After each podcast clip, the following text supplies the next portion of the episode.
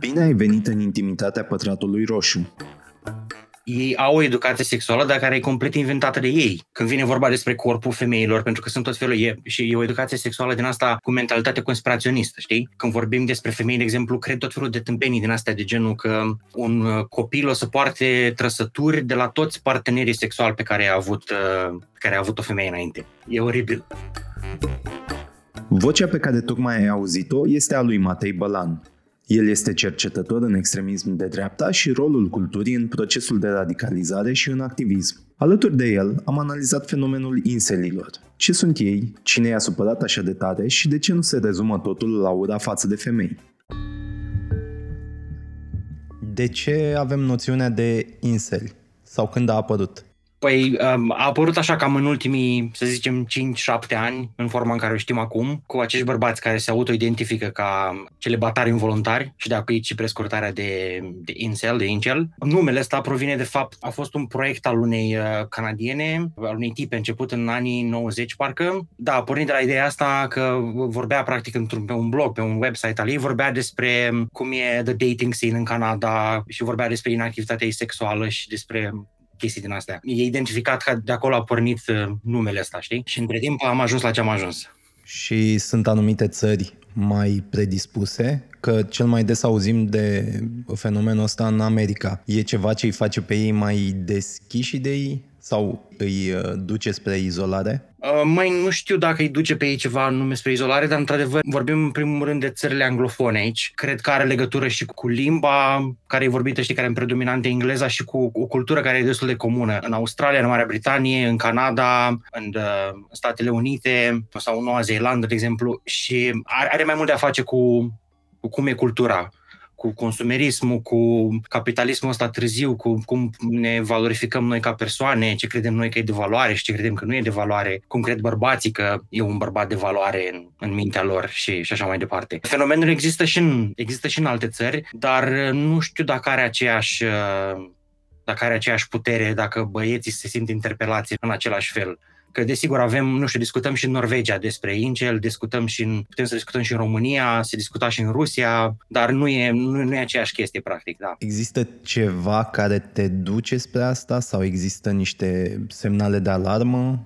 Nu, nu e ca, ca și când ai fi radicalizat uh, într-o zonă din asta ideologică, să zicem cum e extrema dreaptă, da? Nu e același lucru. Aici, în primul rând, vorbim de, bă, de bărbați tineri, vorbim de băieți. Uh, lucrurile astea apar cumva la o vârstă la care e normal să cauți conținut din ăsta edgy pe internet, ești foarte rebel uh, și ești foarte predispus uh, cumva să-ți separă mai atrăgătoare tot felul de narațiuni din astea edgy ca să nu mai vorbim de conținut extremist de-a dreptul, cu, nu știu, cu execuții, cu tot felul de, de prostii din astea. Deci, ție nu știu dacă ar trebui să-ți fie frică, pentru că sunt în general niște, cumva niște precondiții. Vorbim de persoane care sunt mai retrase, Uh, din societate, uh, dintr-un motiv sau altul. Ăsta nu e neapărat, ei cumva le identifică la un moment dat ca fiind, nu știu, din cauza femeilor sau din cauza societății, dar factorii sunt cumva cu sutele. De exemplu, avem una dintre cele mai apropiate mișcări care, despre care nu vorbim ca fiind din cel, dar de fapt sunt. Se numesc în Japonia himori, parcă, cu bărbații care sunt retrași din societate, care trăiesc doar pe internet, trăiesc cu părinții și acum e un val îngrijorător în Japonia că încep să moară, părinților sunt bătrâni, încep să moară, bărbații ăștia au pe undeva pe la 40 de ani și mm, cumva sistemul, societatea nu știe ce să facă cu ei. Cel mai des auzim de, sau mă rog, cel mai des se vorbește în societate despre inseli în corelație cu viața sexuală. Practic, dacă ea lipsește cu desăvârșire, riști să devii insel. Cât de mare, cât de puternică e conexiunea asta între viața sexuală și riscul de izolare? Cred că e, e foarte puternică și merg mână în mână, că automat dacă ești un bărbat foarte izolat, putem deja presupune că dacă ești foarte izolat și trăiești singur, să zicem, da? că nu ai o parteneră, dacă viața ta sexuală nu merge, nu merge tocmai bine. Dar, în primul rând, problema asta cu, cu viața sexuală și cu frustrarea sexuală, asta e cumva ideea de bază de la când vorbim de comunitate de incel. De, de asta vorbim de celibatari uh, involuntare. Desigur, relații romantice, relații emoționale, lipsa lor și lipsa, lipsa sexului sau că nu se simt uh, atrăgători, că femeile nu-i găsesc atrăgători. Cumva, dacă vorbim de izolare, izolare față de societate și de lipsa activității sexuale sau lipsa conexiunilor emoționale, e deja un cerc vicios, pentru că o persoană din asta automat, când o să devină izolată, uh, ești expus la un anumit tip de content 24 din 24, eventual comunitatea asta e singura zonă în care socializezi, oamenii ăștia sunt singuri oameni care ai încredere și automat o să începi să crezi ideile astea în care femeile sunt de vină, societatea e de vină, alți bărbați mai atrăgători decât tine sunt de vină, dar de fapt toți femeile sunt de vină. Și e over and over again tot așa. Cumva, prin răspunsul ăsta, te-ai apropiat și de o întrebare pe care am primit-o de la ascultători. Întâi, dacă le e frică de femei și de aici începe întrebarea. De ce le e atât de frică de femei și de ce nu se îngrijesc? Aveți aici logica noastră a celor care privim din exterior e foarte diferită de cum bărbații ăștia cum și argumentează lucrurile în care cred, de exemplu, da? Sau cum și argumentează poziția față de femei. Deci, în primul rând, de exemplu, una dintre frustrările lor majore e că societatea e foarte ipocrită și că femeile sunt foarte ipocrite. Și prin ipocrizia asta se referă cumva, e, e și o sămânță de adevăr aici, pentru că, vezi, tocmai întrebarea asta are în ea sămânța asta, că ok, dar de ce nu tratezi femeile cu respect? De ce nu te îngrijești și de ce nu te apropii de femei dacă vrei să cucerești femei? Dar ei totuși se uită la ei acest uh, arcinemesis al încelelor, uh, ceadul, care e bărbatul musculos cu maxilar uh, pronunțat, care are infinite opțiuni uh, pentru relații romantice sau relații sexuale. Și tocmai că ei văd că bărbații care sunt considerați cumva în, în mainstream, în mod tradițional al trecători, tocmai că nu respectă femeile văd că bărbații și, de exemplu, această tipologie a pick-up artistului, toate chestiile astea care sunt uh, predate, nu predau respectul față de femei. Și de aici vine una dintre frustrările legate de ipocrizia societății. Adică pentru că ei sunt conștienți că li se impută că uh, nu se îngrijesc sau că nu arată într-un anumit fel, adică că nu nu se, nu, nu se îngrijesc ca să arate într-un mod atrăgător față de femei și că nu tratează femeile cu respect și atunci cum se așteaptă ei să aibă parte de, nu știu, de o viață mai fericită. Uh, și aici intrăm într-o altă chestie, pentru că vorbim de fapt despre acest defeatism, unde ei spun că nu asta e problema de fapt, nu că nu tratează femeile cu respect, ci că sunt inferior genetic. Și de aia sunt toate memele astea care au devenit deja faimoase, în care se compară și compară craniul cu aul unui cead și compară maxilarul, care sunt astea niște, sunt niște idei foarte, foarte întunecate, care au și au rădăcinile în, în eugenism, de fapt. Se cam apropie de nuanțe de extremă dreapta. Tu ai zis că nu are același caracter ca la radicalizare. Totuși, există niște scuze prin care, sau mă rog, niște mijloace prin care își uh, consolidează prejudecățile astea. Merg către confirmation bias. Care sunt câteva mecanisme prin care își consolidează prejudecățile? În momentul în care cineva e expus la o comunitate din asta, există cumva niște factori deja care, care există acolo în viața lui. Uh, da, vorbim de radicalizare și spuneam doar mai devreme că e mult mai targetată radicalizarea asta și sunt mult mai slabe șanse, când mă întrebai, și spuneai, de exemplu, de tine, sunt mult mai slabe șanse, de fapt zero șanse, de exemplu, pentru un bărbat mai adult care are deja o viață socială, care are prieteni să se identifice ca incel. Cumva trebuie să fii deja, să zicem cum ar veni, trebuie să fii parte din comunitatea aia ca să fii radicalizat. Ceea ce înseamnă că baza mai consistentă e undeva în zona adolescenților. Da, exact, exact. Câteva moduri prin care își fac confirmation bias. Primul rând, nu sunt expuși uh, persoanelor pe care le urăsc în general și pentru că tocmai pentru că sunt izolați, foarte mulți dintre acești tipi nu au uh, nu au prieteni femei, de exemplu. Sunt foarte mulți care recunosc asta, care vorbesc despre asta foarte, foarte liber, că nu au avut în viața lor un contact cu o femeie nici măcar uh, la modul prietenesc. Asta ar fi unul dintre unul dintre modurile prin care își fac confirmation bias, petrec timp într-o comunitate foarte restrânsă, chiar dacă ea e cumva o comunitate destul de mare, dar petrec timp într-o comunitate foarte restrânsă, deci mă putea să zicem că vorbesc ei între ei tot timpul, consumă același tip de material, nu neapărat extremist, dar da, consumă în comunitatea asta consumă același tip de material uh, media tot timpul.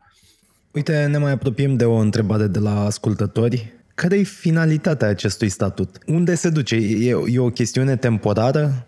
Depinde, pentru că, cum e cazul cu orice, orice subcultură, oricât de extremă sau de ok ar fi ea, unii cresc mari și cumva își leapă de pielea asta. Dar, desigur, sunt unii care rămân în interiorul mișcării, care se identifică cu comunitatea asta în continuare. Desigur, ziceam mai devreme că riscul e cel mai mare la adolescenți, dar sunt bărbați care se identifică drept cel și sunt mult mai în vârstă. Sunt, nu știu, de 30 și ceva de ani, chiar 40 de ani. Depinde de foarte mulți factori. Depinde de factori social. De exemplu, sunt ceva studii din state care arată că sunt foarte mulți din comunitate care nu au joburi, care sunt uh, victima inflației de ani de zile, care nu au uh, studii superioare, care cred că au terminat doar liceu sau ceva în genul ăsta. Deci vorbim cumva de foarte multe, de foarte mulți factori din ăștia sociali care creează un, un mediu din ăsta propice genul ăsta de radicalizare. Și oricum trebuie să menționăm că sunt foarte mulți care petrec timpuri pe formurile astea, se identifică ca fiind din cel, dar nu sunt uh, neapărat extremiști sau nu, nu, nu, nu o să facă vreodată, nu, nu o să uh, se angajeze să facă vreun, ceva violent vreodată.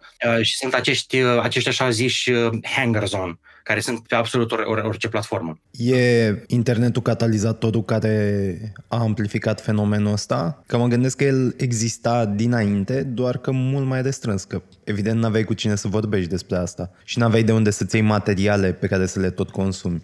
Absolut, e nu doar că a amplificat, dar eu cumva cred, de exemplu, că internetul definește, platformele sociale definesc fenomenul ăsta, pentru că înainte, nu numai că n-aveai cu cine discuta, dar eu mi-amintesc când eram adolescent și eu mă simțeam inferior față de alți bărbați mai atrăgători, mă întrebam de ce fetele nu mă plac pe mine și plac pe alții. Cred că orice băiat adolescent a trecut prin, a trecut prin faza asta, dar niciodată n-am, nu știu, n-am discutat neapărat cu alți bărbați despre chestia asta, cu alți, cu alți băieți de vârsta mea. Cumva n-a fost uh, armată ideologic chestia asta niciodată. Desigur că cumva se datorează internetului mișcarea asta, dar și datorită internetului, mișcarea asta s-a întâlnit cu alte, cu, cu mișcările din extrema dreaptă, de fapt. Pentru că nu știu dacă am fi auzit de mișcarea asta, dacă nu exista Gamergate-ul acum câțiva ani, dacă nu existau alegerile din 2016 în SUA, a fost furtuna perfectă ca, acest, ca această subcultură să se ducă, să ajungă în mainstream, să vorbim foarte mult despre ea și așa mai departe. Și în furtuna asta perfectă e valabilă și variabilă că ești anonim pe internet?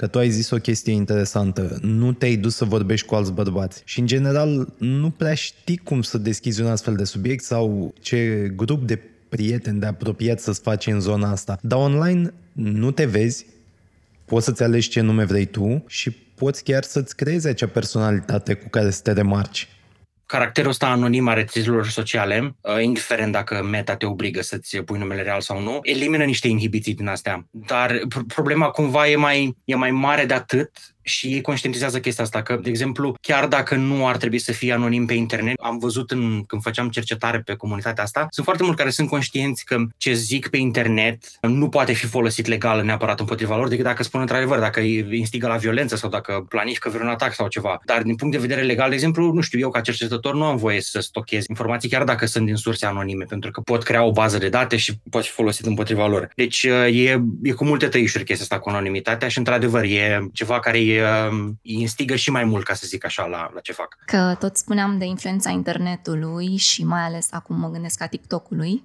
unde circulă foarte, foarte multe informații care împing cumva bărbații, dar am văzut și femei într-o anumită direcție. Cineva a întrebat de ce unii influenceri, psihologi sau sociologi, ca Jordan Peterson, sugerează că vina e la femei pentru inceli. O să zic, deci în primul rând e o, e o tradiție destul de lungă, cred eu, la intelectualii ăștia publici, în opinia mea nu vorbim de niște psihologi cu experiență clinică și așa mai departe. Vorbim de niște intelectuali care practic se duc într-o zonă interdisciplinară și aplică ce au învățat din zona asta din psihologie, o intersectează cumva cu cultural studies și cu tot felul de chestii din astea. L-am menționat pe Jordan Peterson. Sunt toate discuțiile astea legate de postmodernism și e foarte ușor acolo să te duci să dai vina pe feminism, dai vina pe stânga, dai vina pe marxism și pe toate chestiile astea. Asta ar fi din partea intelectualilor publici, dar din partea scriitorilor, autorilor și așa mai departe. Dar când vine vorba de influențări, cred că e cumva un efect din asta circular în care foarte mulți copiază același discurs, pentru că văd că asta, asta prinde la public, prinde la bărbați. Sunt unii, desigur, care cred că femeile sunt de vină, or, oricum și-ar uh, masca sau coda uh, anumite mesaje, cum ar transmite anumite mesaje, dar, într-adevăr, sugerează că femeile sunt de vină. Dar eu sunt de părere că sunt și unii care nu cred neapărat chestia asta, dar vorbim aici pentru că când vorbim de influencer, de pick-up artiști sau de life coaches și așa mai departe, ăștia încearcă să vândă un produs. Și mai ales când vorbim de online sau când vorbim de TikTok, ce o să facă fiecare? Te uiți pe TikTok, te uiți la ce publicai, te uiți cum vorbesc ceilalți influenceri și o să practic o să, o să imiți și tu, o să reproduci tu discursul ăsta, discursul ăsta mai departe. De asta cumva e e și mai rău decât atunci când vorbim de bărbați care cred că femeile sunt de vină, pentru că vorbim și de influenceri, bărbați sau nu, pentru că sunt și femei care fac chestia asta, care imită discursul ăsta și îl, îl, tot îl dau mai departe. Și atunci putem spune că și femeile pot fi incel?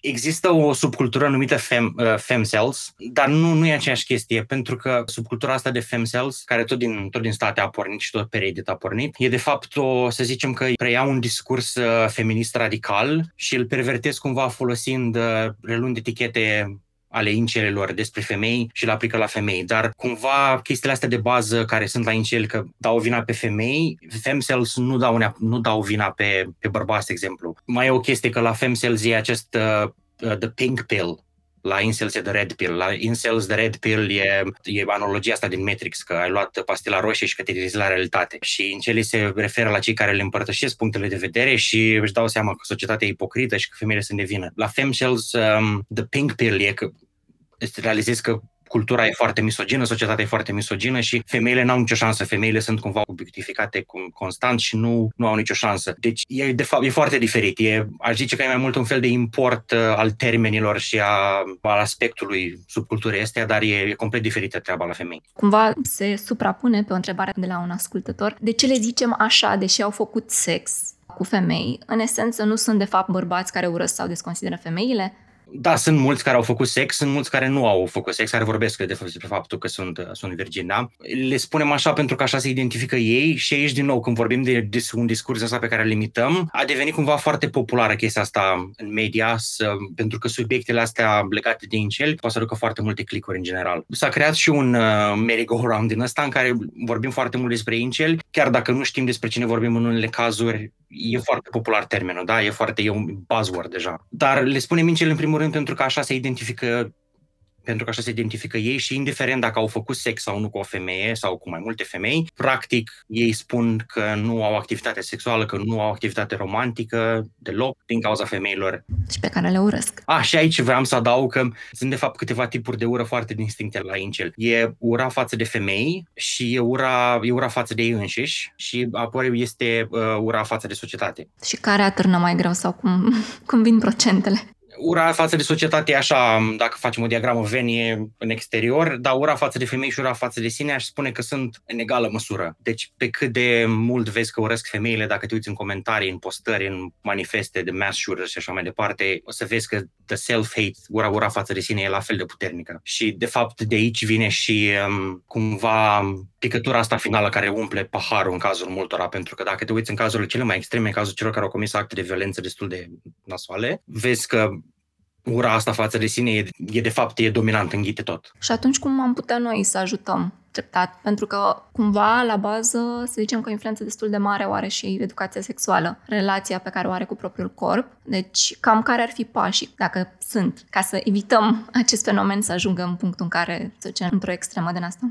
În primul rând, aici um, există cumva o concepție greșită. Se discută foarte mult uh, în media, de exemplu, și aici în Norvegia, se discută foarte mult despre ce faci dacă ai un coleg la școală și vezi că se identifică ca incel și ce faci, cum, cum îl ajuți. Eu aș spune, de exemplu, că tu personal nu ar trebui să te bagi. Efectiv, dacă ai avea un coleg la muncă care e bolnav de cancer, nu te apuci să-l tratezi. Dacă nu vrea să se ducă să se trateze, îl recomand să se ducă la un oncolog. Da? Și aici intervine faptul că în foarte multe țări, în foarte multe culturi, nu există sisteme de suport absolut deloc. Mă îndoiesc că în România există un sistem de suport pentru băieți care au probleme mentale și care sunt expuși la tot felul de conținut extremist, nu doar pe formule de incel. Pot fi expuși pe o mulțime de alte, de alte platforme, da? altfel și alte comunități. Deci, ce putem face noi este să oferim suportul nostru atunci când vine vorba de legi care ar aduce educație sexuală în școli, care ar normaliza educația sexuală, dar cred că ar ajuta și inițiative independente foarte mult. Ar ajuta dacă vorbesc, dacă ar vorbi mult mai mult, să spunem, influencer, da? chiar ar, ar, ar ajunge foarte repede la tineri, dacă ar vorbi despre lucrurile astea, dacă ar vorbi despre educație sexuală, pentru că în cazul incelilor, că despre ei vorbim acum, da, educația sexuală joacă un rol foarte important în în sensul că ei au o educație sexuală, dar care e complet inventată de ei. Când vine vorba despre corpul femeilor, pentru că sunt tot felul, e, și e o educație sexuală din asta cu mentalitate conspiraționistă, știi? Când vorbim despre femei, de exemplu, cred tot felul de tâmpenii din astea de genul că un copil o să poarte trăsături de la toți partenerii sexuali pe care a avut uh, care a avut o femeie înainte. E oribil. Cred în foarte multe lucruri din astea pseudoștiințifice, care de multe ori, după cum am spus mai devreme, se duc în zone foarte negre, se duc în eugenism, se duc în superioritate rasială, în... tocmai pentru că nu există, nu există educație sexuală. Și de multe ori, să zicem, dacă cineva ar aduce vorba de educație sexuală în, pe o platformă din asta, e desigur dată la o parte ca fiind o conspirație neomarxistă sau sexomarxistă, cum o numesc uh, unii la noi în România. Deci uh, are, are efect uh, cumva propaganda asta și retorica asta de extremă dreapta e foarte prezent în grupurile astea. Însă eu nu mă las. Chiar dacă ai vorbit de partea asta de adolescenți, cineva a întrebat, ca femeie, cum te poți raporta la ei în sensul în care să le explici că ceva din viziunea lor este deranjant pentru tine, fără să duci la conflict? Conflict, asumând că ești dispusă să faci munca emoțională în direcția asta. Mi-mi place când dau de persoane care sunt așa de bine intenționate, dar nu funcționează lucrurile așa deloc și știu și din experiența cu discutat cu antivacciniști, cu extremiști de dreapta. Desigur, dacă ești femeie, s-ar putea să ai un efect asupra unui incel pentru că ești exact obiectul urii. Cum și în foarte multe cazuri cu extremiști de dreapta, de exemplu, când au fost expuși unor, uh, unor jurnaliști care erau și musulmani, și au văzut că, de fapt, păi, parcă e persoana asta e ok, parcă e ceva dubios aici. Sunt cazuri în, în cercetare care, da, care arată că dacă ești expus la o, o persoană pe care o urești și vezi că are argumente și discuți cu ea și, de fapt, devine un om în fața ta, te dai câțiva pași înapoi. Dar e, în general, e un demers fără sens asta, să încerci să explici uh, lucrurile astea. Asta mi-aduce aminte și de un articol în care persoane care se identificau incel povesteau că au renunțat la acest statut după ce au interacționat sau chiar au făcut sex cu femei și chiar s-au apropiat de acele femei și au descoperit că lucrurile nu erau atât de rele și tot nu ajungeau la ceilalți din grup ca să le explice și lor că, hei, situația nu e chiar atât de grea. De-aia mi se pare că apare așa o barieră de care nu poți trece. Chiar nu există nicio formă, adică, ok, o soluție ar fi ca acei influencer pe care îi urmăresc să își strice singur imaginea în fața lor ca ei să nu mai creadă să zică că stai puțin, poate chiar nu e așa cum am gândit până acum. Nu, dar chiar și dacă acei, acei influencer și-ar strica imaginea, cumva n-ai nicio garanție în primul rând că ar avea vreun efect, pentru că, știi, adică să zicem că ai 10 incel care sunt expuși uh, unui influencer. Care e garanția că când își strică ăsta imaginea, fix ăștia 10 o să fie expuși la momentul în care își strică imaginea și adică nu e ce ai luat într-un anumit punct de la un influencer nu o să fie neapărat demontat pentru că l-ai văzut pe ăsta că și-a stricat imaginea sau că ai aflat că nu știu, că vorbește prostii, că nu are experiență, că nu a făcut niciodată sex cu femei sau, sau o chestie din asta. Dar, cumva, de fapt, fiecare părticică din asta contribuie uh, la ceva bun. Pentru că chiar și dacă, să spunem, dacă încerci să discuți cu cineva, în cazul ideal că e un, un bărbat pe care îl cunoști deja, pentru că nu știu dacă ar funcționa foarte bine să te bagi așa, să te întâlnești cu cineva random, să discuți chestiile astea, dar uh, poate funcționa dacă bărbatul ăla a expus apoi și la alte la alte demersuri din astea. Pentru că e, e de fapt un proces din ăsta holistic și la fel cum radicalizarea e un proces holistic, unde nu ești radicalizat de un singur lucru sau de un singur eveniment, că vorbim de, de radicalizare aici, da? Funcționează la fel. De asta cumva nu poți să te aștepți dacă discuți, vrei să discuți cu un bărbat și să explici că te ofensează, că e, nu doar că te ofensează, dar e greșit să crezi așa ceva despre o ființă umană. Poți să faci chestia asta, dar nu te poți aștepta ca la finalul discuției persoana să spună, bă, chiar ai dreptate, da. Cineva a întrebat, există cazuri de oameni care devin voluntar incel Asta voiam să menționez și mai devreme că cumva una dintre chestiile despre care se vorbește mai rar și în, în cercetare și în media e că trebuie să luăm cumva cu o, cum zice, cu o linguriță de sare ce spun bărbații ăștia, pentru că vorbim despre niște adolescenți care îi declară că au niște opinii foarte foarte tari, sunt foarte tari pe pozițiile lor, da? Dar de multe ori nu sunt foarte sinceri. Eu cred că și de asta sunt foarte mulți care, ok, um, la un moment dat uh, întâlnesc o tipă, au o prietenă, fac sex și dintr-o dată nu mai parcă își schimbă părerea. Chestiile astea doar, din nou, doar pentru că le scriu sau doar pentru că sunt pe comunitățile astea și sus, susțin cumva comunitatea asta și demersul ei, nu înseamnă neapărat că sunt uh, atât de dedicați uh, aceste ideologii, dacă putem să-i spunem, dacă putem să-i spunem așa. De asta e cumva aici și un pic de speranță că pe lângă elementele astea foarte, foarte extremiste, pe lângă ăștia care sunt foarte extremiști, majoritatea nu sunt de fapt atât de nasoi. Și e, e foarte ușor să, știi, save face când ești online. Dar, pe de altă parte, problema e că comunitatea asta e menținută, e așa un, un monstru online care e menținut așa, chiar și dacă unii dintre ei nu vorbesc atât de serios. Cineva a întrebat, există vreo diferență între incelul american și incelul român? Da, cred că incelul român a fost mai puțin expus la cultura asta de reality TV din anii 2000 care era pe MTV și care în state cred că le-a prăjit creierele complet uh, băieților de acolo. Am avut și noi, adică au fost transmise și la noi pe MTV, dar vezi foarte mult din cultura, deci efectiv după anii 2000, toată generația aia, Paris Hilton și toate acele reality TV uh, show-uri uh, foarte toxice, vezi efectiv că de acolo vine tot uh, arhetipul ăsta cu ceadu, cu pătrățele, foarte frumos, cu maxilar lat și așa mai departe. Incelii români cred că ar fi mai supărați pe, nu știu, pe milionari burtoși de 60 de ani care le fură fetele. Dar așa despre comunitatea de România ai prins, nu știu, niște bucățele pe internet din comportamentul lor, care sunt personajele mai vocale, care ți-au atras atenția? Am scris la un moment dat despre chestia asta și am prins puțin în comentarii uh, pe la anumite personaje, influențe care sunt la noi și adoptă discursul ăsta, cumva interpelează același tip de comunitate, numai că la noi nu-și spun incel. E cumva, e același lucru, dar, dar nu în același timp și cumva asta e un lucru bun. Pentru că dacă vorbim de um, life coaches sau pick-up artiști din ăștia care promit bărbaților cum să te, să te învăț cum să săruți o tipă în 10 mișcări, uh, o să te învăț cum să faci un trisăm de la prima întâlnire și tot felul de prostii din astea. Încerc să fac așa, știi, într-o situație nasoală să fac o situație ok. E cumva mai puțin nociv decât atunci când uh, adaugi și latura asta ideologică mult mai nasoală, cu ura față de femei, cu măsuratul craniului și așa mai departe. Da, deci uh, cumva personajele de la noi, da, interpelează aceeași, aceeași comunitate care e e cumva foarte, e cumva foarte diferită. Și tocmai pentru că e foarte diferită, sunt mai puțin bărbați la noi care se autodefinesc ca fiind inceli, ai o diversitate mai mare în rândul bărbaților care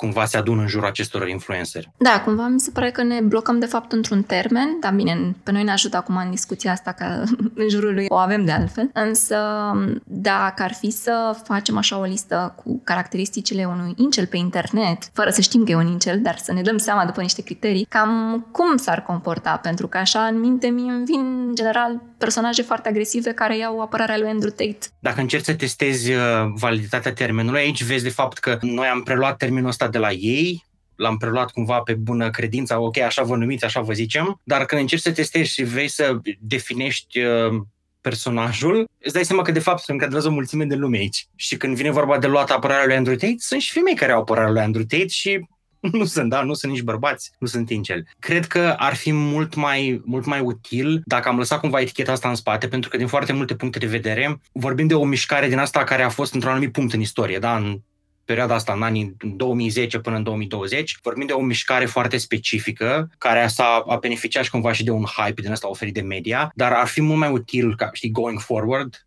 și dacă vrem să vorbim de măsuri de prevenție și cum să ne apropiem de bărbații ăștia ca să le schimbăm cumva opiniile, dacă n-am folosit eticheta asta. Nu neapărat cumva ca să nu-i pui pe ei în gardă, dar ai, ai mult mai mult spațiu de manevră atunci când nu te referi la cineva ca incel, pentru că putem să vorbim de o comunitate de bărbați care urăsc femeile și e mult mai util pentru că încape mult mai multă lume și vorbim de personaje cumva mult mai specifice. Și față de personajele astea care urăsc femeile și când e mai ușor să le definim așa, cum se face că unele își depășesc acest statut și altele rămân blocate acolo, adică totul se rezumă doar la propria persoană sau simți ok această presiune pe oamenii din jur de a ajuta, dar în, în contextul în care persoana care vine spre tine e foarte, foarte agresivă și tu orice îi spune oricum nu i-ar conveni. Da, aici ca o mică paranteză, aici din nou e presiunea, de fapt asta o punem noi pe noi, că nu, nu o pune neapărat, nu o pune o organizație guvernamentală sau nu vezi vreun sistem din ăsta de stat care să pună presiunea asta pe persoane. Aici cred că e cumva cum ne simțim toți interpelați de discursul ăsta neoliberal, în care răspunderea e pe noi, să răspunderea e pe noi să reușim să facem multitasking, să avem 10 joburi, să fim freelanceri, e pe individ răspunderea ca să, dacă vrei să beneficiezi de roadele succesului. Am zis chestia asta pentru că există o cumva niște teorii în, în zona de cercetare că asta e una dintre problemele care i-au adus pe Incel cumva în, în, în prim plan. Pentru că e acest discurs neoliberal care pune presiune pe bărbat, care mizează pe self-confidence, pe overconfidence și în momentul în care încrederea asta în sine se, se sparge, nu, nu ești conștient că ești supus cumva unui discurs din ăsta cumva așa ideologizare în societate. Și apoi prin ceea ce unii numesc networked misogyny, unde sunt și acești influencer, da, unde se adună toată comunitatea, dacă nu e într-un singur loc, e, să zicem că e pe tot internetul, cumva femeile devin foarte ușor țintă și ești supărat practic că nu ai altă cale de atac ca să reușești în viață, ca să zicem așa, și apoi pe, bă, pe planul ăsta ideologic se aduce, se aduce ura asta față de femei. Și aici am încheiat paranteza. Și deci întrebarea era de ce unii depășesc statutul ăsta, dar alții îl duc la extremă. Nu există cifre mai pe nicăieri aici. Deci nu există cifre despre cei care depășesc statutul sau despre cei care, îl, cei care îl duc la extremă. Pentru că vorbește o comunitate care nu e organizată nici într-un fel, nu există liste cu afilieri ideologici și așa mai departe. Da? Deci n-ai cum să e foarte greu să testezi internetul pentru chestia asta. Dar putem cumva teoretiza că există niște factori aici care sunt în joc. Și în, în general când vine vorba de extremism, de radicalizare și așa mai departe, vorbim de uh, factori social, de factori politici, de factori psihologici și de factori care țin de elemente din astea tehnologice. Aduc factorii ăștia în discuție pentru că e important să înțelegem că există o, un joc de ăsta constant între, între acești factori. Și factorii sociali care sunt de viața de zi cu zi, de sfera socială, dacă ea e doar online, dacă e, e și offline, și aici, de exemplu, dacă cineva care nu are o viață doar online, care are prieteni, se poate duce mai departe, poate lăsa eticheta asta în spate. Apoi avem factori politici, care, de exemplu, țin de cum anume sunt interpelații în celei cu discurs din ăsta radical sau extremist. Și, din nou, dacă nu ai o viață doar online, o să fie mult mai ușor să lași chestia asta în spate. Dacă ți iei informația și din alte locuri, dacă citești mult, să zicem, dacă sursa ta de entertainment, ca să zic așa, e cumva mai bogată decât doar să petreci timp pe un forum din ăsta. Și când mă refer la citit, mă refer și altceva decât 21 Rules for Life. Avem factori de ordin tehnologic și aici e foarte grav cumva pentru că algoritmii uh, joacă un rol foarte mare și foarte important și foarte rău în cum uh, informația asta e concentrată și cum informația asta e reprodusă și dată mai departe. Și avem și, desigur, factori de ordin psihologic. De exemplu, dacă există afecțiuni mentare care îl pot face pe un bărbat uh, care se identifică drept cel uh, mult mai vulnerabil și mult mai ușor de influențat. Și aici aș vrea să atrag atenția că nu trebuie să înțelegem că devii cumva extremist sau devii incel dacă au anumită afecțiune mentală, pentru că există cumva discursul ăsta auter că incelii sunt persoane cu ADHD sau sunt persoane autiste, asta e foarte comună, până și rândul cercetătorilor sunt chestii din astea că a, ăștia au autism. E foarte harmful pentru persoanele care au autism, că nu, nu te faci asta incel într-un fel. Apropo și de cum rezolvăm, cum am putea să ajutăm cu chestia asta, să nu punem niciodată prea mare greutate pe un singur, pe unul singur dintre factorii ăștia. Să ne amintim tot timpul când discutăm despre chestiile astea că sunt mai mulți factori în joc și asta nu e doar o chestie așa pe care, eh, sunt mai mulți factori în joc, da, hai lasă.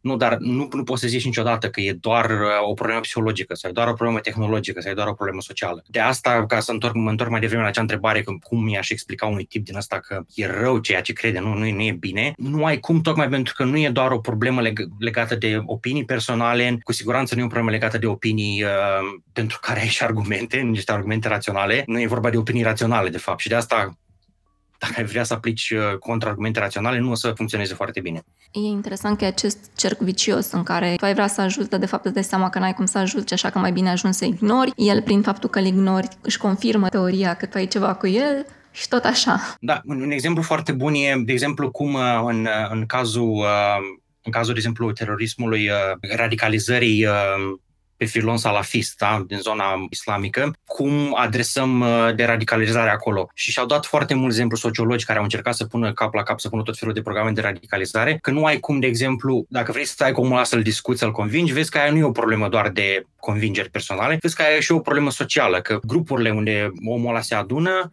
se circulă genul ăsta de păreri. La fel și cu extremiștii de dreapta, cu neonaziștii, cu rasiștii, cu conservatorii, cu creștini ortodoxi și extremiști și așa mai departe. Deci de asta e foarte rău să-ți iei cumva povara asta să vrei să rezolvi chestia asta chiar și pentru o singură persoană, pentru că nu ai cum. Pentru că chiar dacă vrei să discuți, nu e vorba doar de discutat, e vorba de probleme sociale, e vorba de probleme din astea care țin de partea tehnologică și e vorba și de probleme psihice în unele cazuri.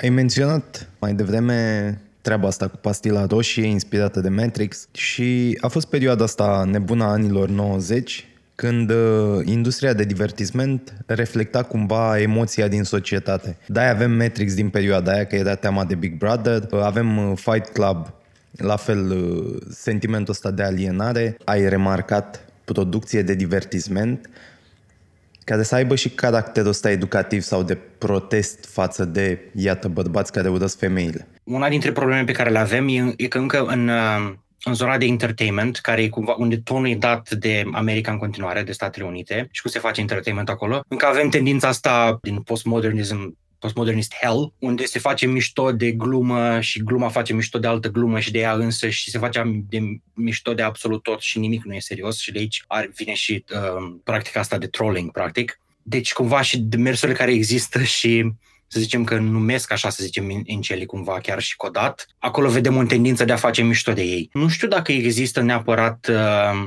un produs cultural momentan care să spunem că e educațional în sensul ăsta și care arăta mai multe părți ale acestui portret, ca să zic așa, da? Uh, cred că ar fi nevoie de chestia asta. Momentan nu avem uh, un produs din ăsta nici măcar care să arate, nu știu, care, care să abordeze, de exemplu, problema rasismului, așa. Nu, nu, nu prea avem.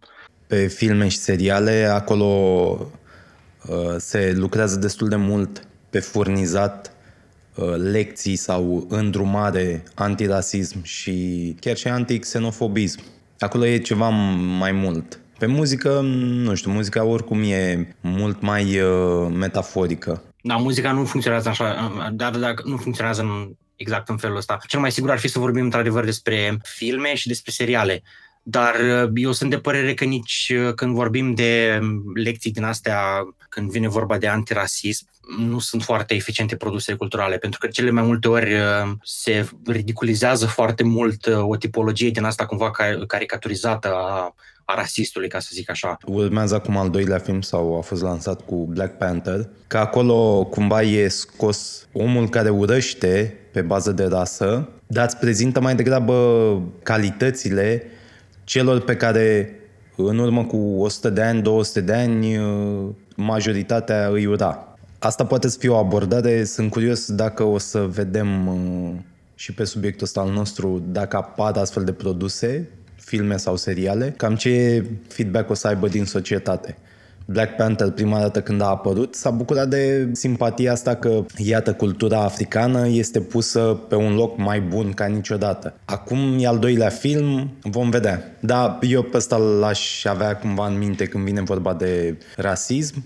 Eu cred că în artă e foarte greu să faci lucruri din astea educaționale, pentru că o să iasă tot timpul foarte teziste. Atunci când faci artă, artă politică, cum sunt foarte multe dintre filmele Marvel, da, cum e foarte multă artă acum, pentru că foarte mulți artiști care, de exemplu, văd ce se întâmplă în societate, simt nevoia să să take a stance, știi, să, să zică și ei ceva, ceva foarte util de multe ori, da? Funcționează, nu știu cum să zic, când e pe filonul ăsta activist și uh, romanțează puțin așa o, o cauză, să zicem. Dacă am vorbit de ceva care de un produs cultural care să zicem că să abordeze problema asta a incelilor sau a, nu a incelilor cu, cu numele ăsta, știi? Nu știu dacă e momentul, dar nu că nu consider că nu e momentul. O să fie momentul când o să vedem artiști care fac chestia asta și probabil o să facă chestia asta. Dar acum, mai ales după, toată, după tot episodul Me Too și cu tot ce s-a întâmplat de atunci, cu valul de reacții care încă practic dă pumni, vrea să dea pumni mișcării mitu. Cred că foarte mulți artiști cumva asta e, nu e, nu e prioritatea acum să hai să înțelegem, hai să înțelegem inceli, știi? Dar probabil o să, o să apară la un moment dat, o să avem și genul ăsta de povești în care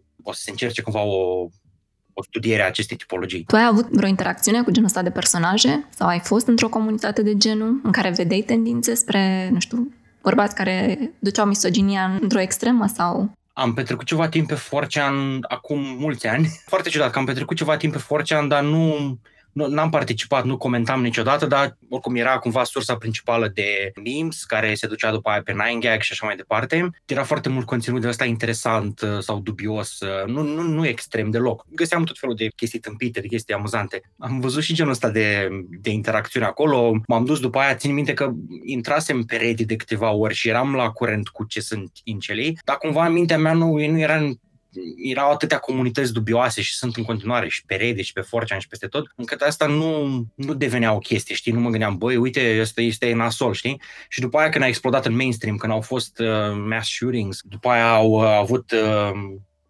înfrățirea asta cu trolii de pe 4 pentru Donald Trump și tot felul de prostii din astea, știi, eram, mamă, e groasă, e, țin minte chestiile astea. Dar dincolo de observat, așa, n-am, n-am avut niciodată, nu știu, nu am prieteni care sunt așa, slavă Domnului, nu, dacă e să ții cont de toate informațiile pe care le-ai acumulat până în prezent, cercetând acest subiect, al ingelilor. Cam care e perspectiva ta pe viitor? Cum crezi că va evolua acest fenomen, având în vedere că avem, uite, algoritmi foarte buni, cum sunt cei de pe TikTok, care se prind că ești tip și după un anumit interval de timp îți oferă conținut la Andrew Tate, sau faptul că, well, suntem într-o criză.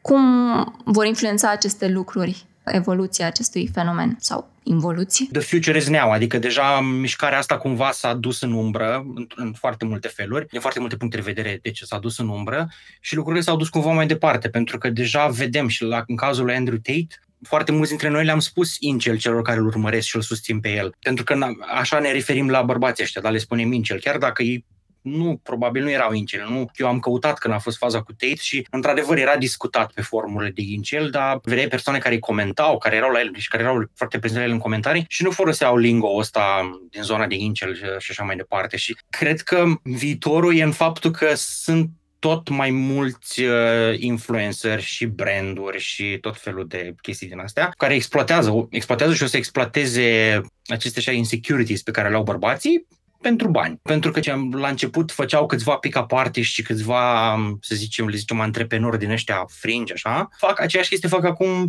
foarte multe branduri, ca să zicem așa, foarte, mult, și foarte multe alte personalități și deci în Norvegia sunt uh, niște chestii, se numesc, nu știu, Viking camps, unde îți promit uh, vii aici și reintri în contact cu natura și uh, se adresează fix uh, acestor uh, insecurities pe care le au bărbații de diferite vârste și nu numai încelii. Nu? Ce mi se pare mie o umbrelă peste tot ce am discutat noi e ca oamenii să se gândească că sunt atât de multe resurse. Nu înseamnă că trebuie să le folosești doar pe alea dintr-o parte pentru că acolo ți se pare că te regăsești. Că la o adică te-ai putea și răzgândi după ceva timp și să nu-ți pară rău de ce ai făcut cândva în trecut. Mai e o chestie foarte importantă pe care vreau să o menționez legată de, legată de Incel și cumva vis-a-vis de ce am zis mai devreme că ar trebui cumva să trecem puțin peste eticheta asta, peste termenul ăsta, că cumva etichetă sugerează că, na, alte chestii. E foarte posibil ca foarte mult din mișcarea asta să fie o chestie foarte specifică generației astea, dintre anii 2010 și 2020 acum. Pentru că vezi deja la Gen Z, la ăștia mult mai tineri, frustrările sunt exprimate altfel. Nu, acum nu zicem că o să fie lucrurile foarte diferite, dar dacă insistăm, mai insistăm mult și tot rămânem cumva blocați la mișcarea asta care ne-a furat cumva fața acum câțiva ani, riscăm să ratăm din nou ceva care e sub nasul nostru și să vedem cum o generație nouă din asta de bărbați se dezvoltă și cum își exprimă frustrările. S-ar putea, nu știu, poate să ducă în extreme mult mai nasoale, s-ar putea să fie mult mai constructiv, s-ar putea să fie mult mai educați, nu știm. Dar de asta aș încuraja pe oricine, pe ascultători, pe oricine să cumva keep an open mind și keep the eyes open. Mulțumim și să ne reauzim cu bine. Mersi și eu. Acest podcast e realizat de Dana și Răzvan. Fiecare nou episod Pătratul Roșu poate fi ascultat pe SoundCloud, Spotify și Apple Podcasts. Totodată, nu uita să ne urmărești pe Facebook și Instagram ca să afli care vor fi următorii noștri invitați și să ne spui ce ai vrea să știi de la ei.